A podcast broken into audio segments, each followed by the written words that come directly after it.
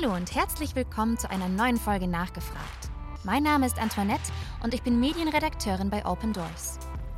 Heute schauen wir in ein Land in Südasien, welches neben seinen großen Nachbarländern relativ klein erscheint. Bangladesch.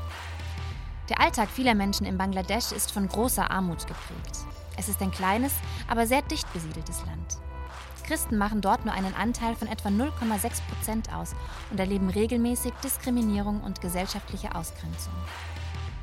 Vor kurzer Zeit, am 7. Januar 2024, fanden die Parlamentswahlen in Bangladesch statt. Ich frage mich, ob die Wahlen Veränderung bringen werden. Mein Kollege Abraham weiß da mehr. Abraham, schön dich zu sprechen. Hallo, ich freue mich auch. Wie kann man sich die allgemeine Situation in Bangladesch vorstellen? Was für ein Land ist Bangladesch? Bangladesch uh, liegt in Südasien, aber in unserem Dienst nennen wir es Südostasien. Es ist seit 1970 ein unabhängiger Staat, unabhängig von Pakistan. Die Gesamtbevölkerung Bangladeschs beträgt derzeit 170 Millionen. Es ist ein Land mit muslimischer Mehrheit. Der Anteil der Muslime liegt bei 90 Prozent. Weniger als 9 Prozent gehören dem Hinduismus an und es gibt nur weniger als 1 Prozent Christen. Nun, wie eben erwähnt, gibt es in Bangladesch eine muslimische Mehrheit von 90 Prozent. Das sind sunnitische Muslime, um genauer zu sein. In Bangladesch haben wir laut Verfassung die Freiheit, unseren Glauben zu praktizieren oder zu verbreiten. So steht es in der Verfassung. Aber in der Realität sieht es anders aus. Wenn jemand aus der Mehrheitsgesellschaft Christ wird, dann kommt es zu Verfolgung. Das ist eine sehr häufige Form der Verfolgung hier.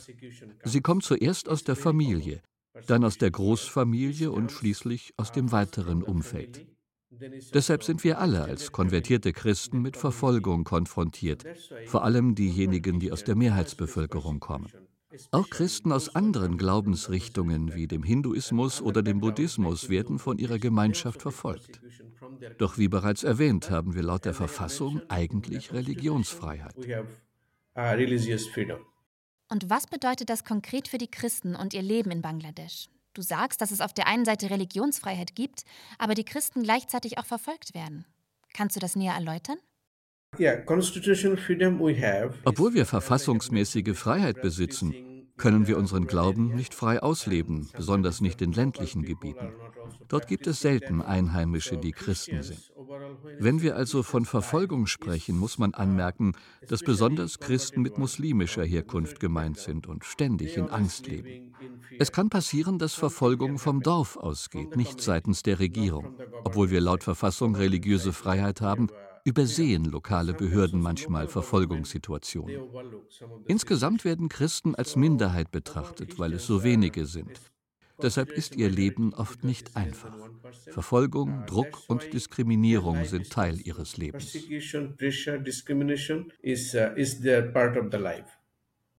Es klingt, als sei es für viele Christen sehr schwierig, öffentlich ihren Glauben auszuleben. Kannst du uns sagen, ob Christen sich öffentlich in Kirchen treffen dürfen? Und wie sieht das Gemeindeleben allgemein in Bangladesch aus? Ja, als gebürtige Christen können sie sich öffentlich treffen. Wie du vielleicht weißt, basiert das Leben in Bangladesch auf der Gemeinschaft.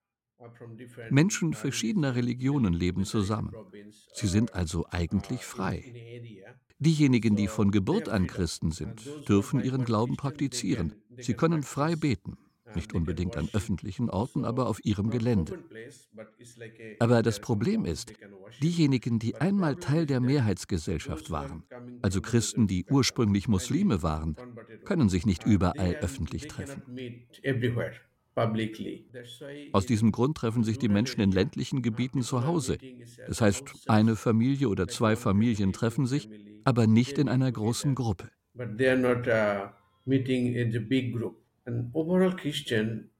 Christen in Bangladesch leben voller Angst, besonders ehemalige Muslime.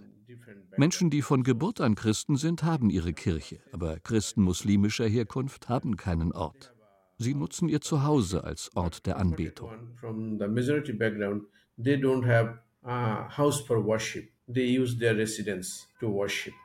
Das heißt, die Christen begeben sich in große Gefahr, um ihren Glauben ausleben zu können.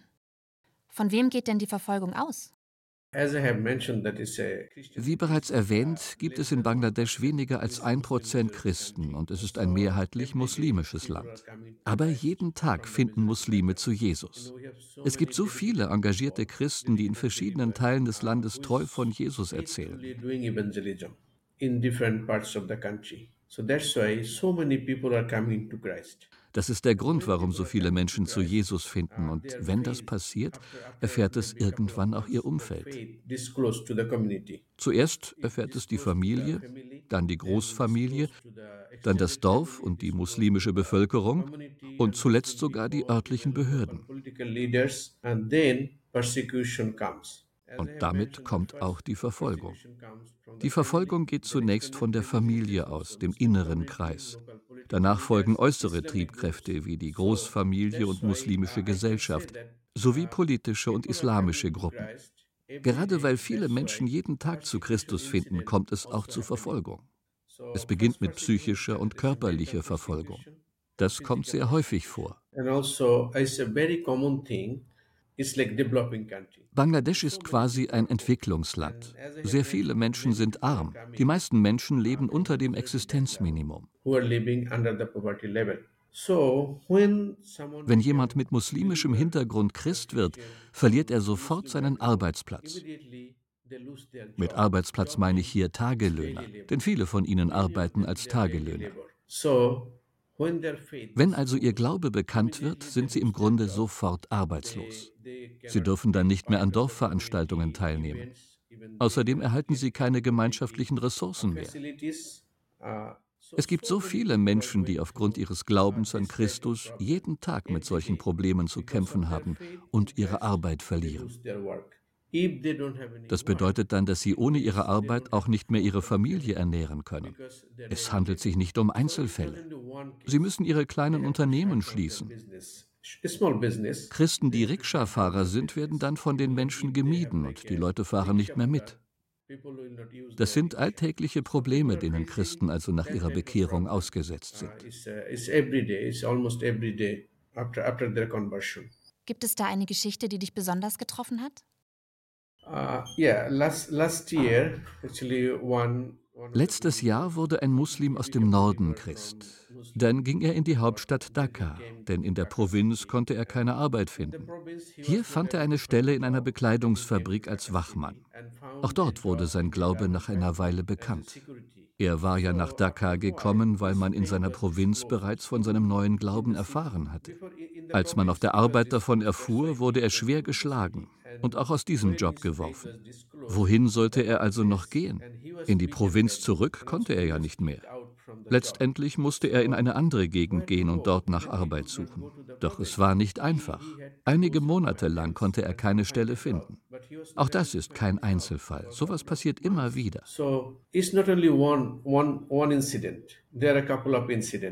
Das bedeutet also, dass auch Gewalt eine Rolle bei der Verfolgung spielt, richtig? Yes. Ja, genau. Wenn Gewalt ins Spiel kommt, werden die Betroffenen sehr ängstlich. Dann betrifft es beispielsweise nicht mehr nur den Vater, sondern es wird auch zur Gefahr für seine Familie und seine Kinder. Außerdem ist es sehr schwierig für sie, einen Arzt zu finden. Dieses Jahr fanden in Bangladesch ja die neuen Parlamentswahlen statt. Kannst du uns einen Eindruck über die Ergebnisse der Wahlen geben? Und welche Bedeutung haben sie für die Christen? Wie du vielleicht schon weißt, ist dieselbe Regierung wie zuvor an der Macht. Das ist ihre vierte Amtszeit in Folge. Und bei der letzten Wahl hat die stärkste Oppositionskraft nicht teilgenommen. Die meisten Christen unterstützen diese Regierung. Dieser Premierminister spricht sich auch für die Minderheiten aus. Das ist also eine Unterstützung für Christen, Hindus, Buddhisten und insgesamt alle Minderheiten. Zusammenfassend würde ich also sagen, dass ich keine großen Änderungen erkennen kann. Wir haben weiterhin das Recht auf Religionsfreiheit in der Verfassung und dies wird sich wahrscheinlich auch in Zukunft nicht ändern. Obwohl es von staatlicher Seite aus also so aussieht, gehe ich aber auch davon aus, dass sich auf lokaler Ebene nichts ändern wird. Denn wenn die Verfolgung von der Familie ausgeht, kann die Regierung das nicht kontrollieren. Zwar kann die Polizei ihnen für einige Zeit helfen, aber wie lange kann die Polizei wirklich vor Ort bleiben? Wenn beispielsweise Muslime Christen angreifen, wie lange kann die Polizei dann präsent sein? Wie lange kann sie für Sicherheit sorgen? Nicht sehr lange. So sieht die Religionsfreiheit in der Verfassung von Bangladesch aus. Sie ist zwar offiziell, aber in der Realität werden Christen weiterhin mit den gleichen Problemen konfrontiert. Mit derselben Diskriminierung und der weiterhin praktisch fehlenden Religionsfreiheit. Ich habe den Eindruck, dass sich die Lage nicht ändern wird.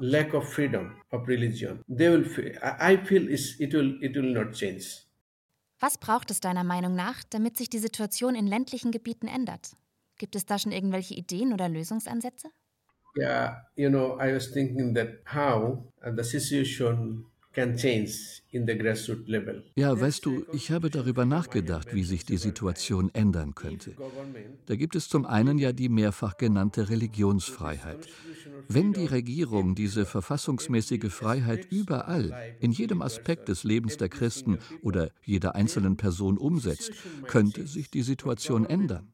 Aber die Regierung muss das bewusst tun, um die Beamten und andere Menschen wissen zu lassen, dass jede Minderheit, jedes einzelne Volk die gleichen Rechte bekommen sollte, so wie es in der Verfassung steht.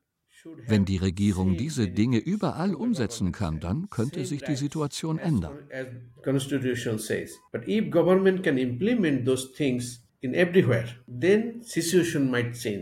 Danke für diese Einordnung.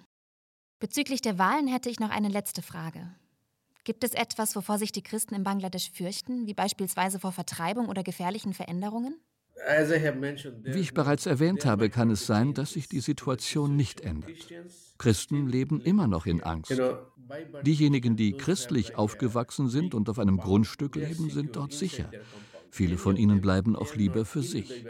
Aber die neuen Christen, die einmal Muslime waren und zu kleinen Gemeinden gehören, erzählen aktiv von Jesus weiter. Sie erfüllen den Missionsbefehl. Daher bin ich mir sicher, dass Sie, wann immer Sie das Evangelium oder die Liebe Christi weitergeben wollen, mit Verfolgung rechnen müssen.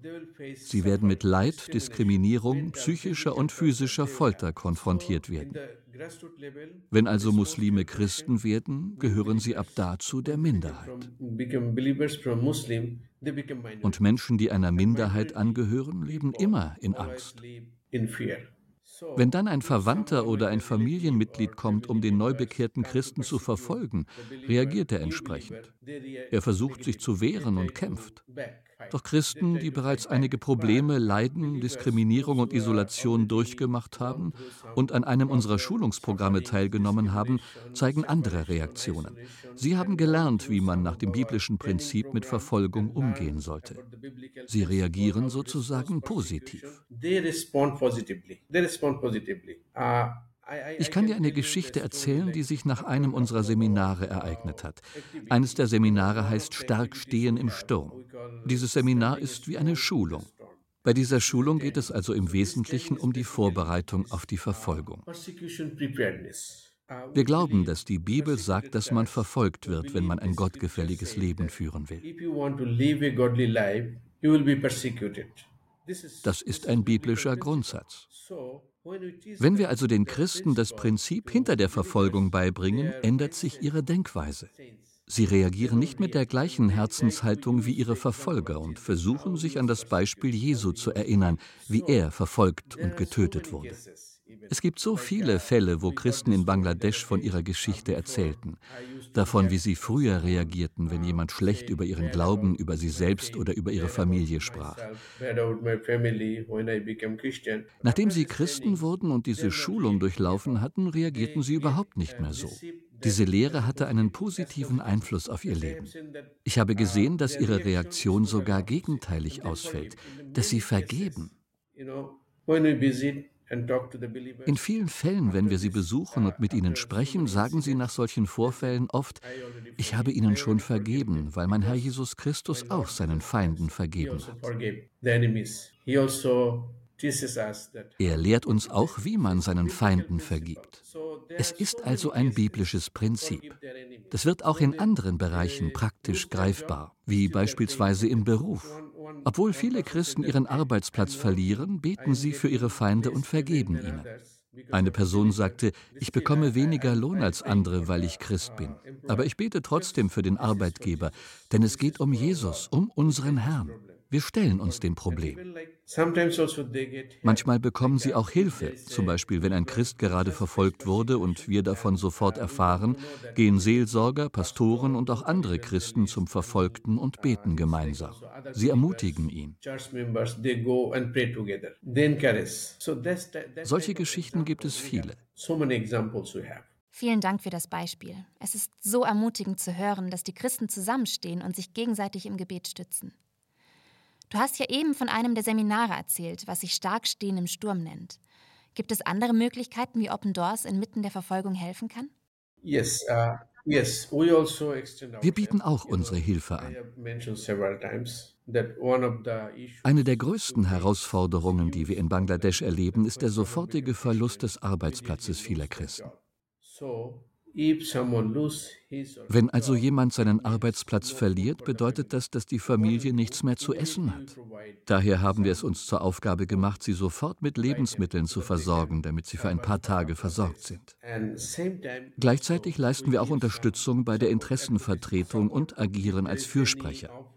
Wir bieten ihnen auch eine kleine Unterstützung für den Lebensunterhalt an, damit sie etwas für ihre Familie verdienen können. Denn die meisten Menschen sind arm, leben unter der Armutsgrenze. Sie brauchen etwas, um die Existenz der Familie zu sichern. Also weiten wir unsere Hilfe auf weitere Bereiche aus. Hilfe bedeutet für uns sofortige Reaktion und Unterstützung. Abraham, ich danke dir vielmals. Wir kommen langsam zum Ende unserer heutigen Folge und ich habe noch eine abschließende Frage an dich. Welche Gebetsanliegen kannst du mit uns teilen für Bangladesch und für unsere Geschwister vor Ort? Wofür können wir konkret beten? Bitte betet für die Regierung, dass sie die in der Verfassung verankerte Religionsfreiheit umsetzt in all den Bereichen, die ich in unserem Gespräch erwähnt habe. Bitte betet auch, dass die Regierung keine Gesetze zur Revision dieser Religionsfreiheit erlässt.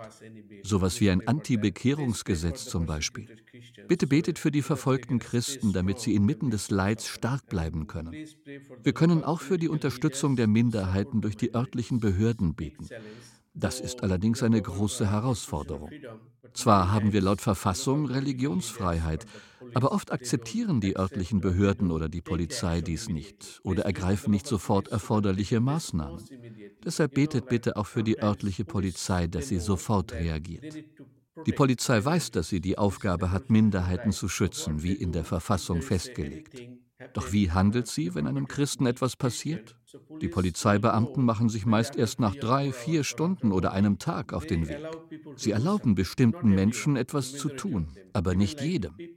Wenn Christen, die ursprünglich Muslime waren, auf die Polizeiwache kommen, fragen einige Polizisten, warum bist du Christ geworden? Du hast dir dieses Problem selbst eingebrockt. Bitte betet daher für die Polizei und die Achtung der Rechte.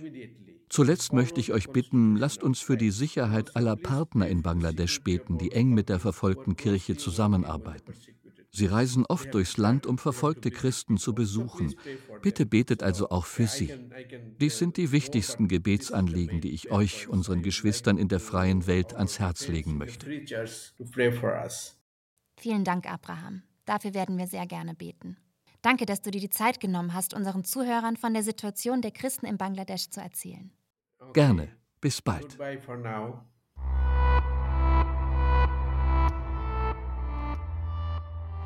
Lasst uns also in der kommenden Zeit immer wieder für unsere Geschwister in Bangladesch beten und sie durch unser Gebet zu unserem Vater im Himmel heben, der sie gut versorgen wird.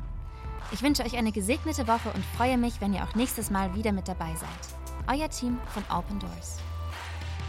Wollen auch Sie verfolgte Christen unterstützen?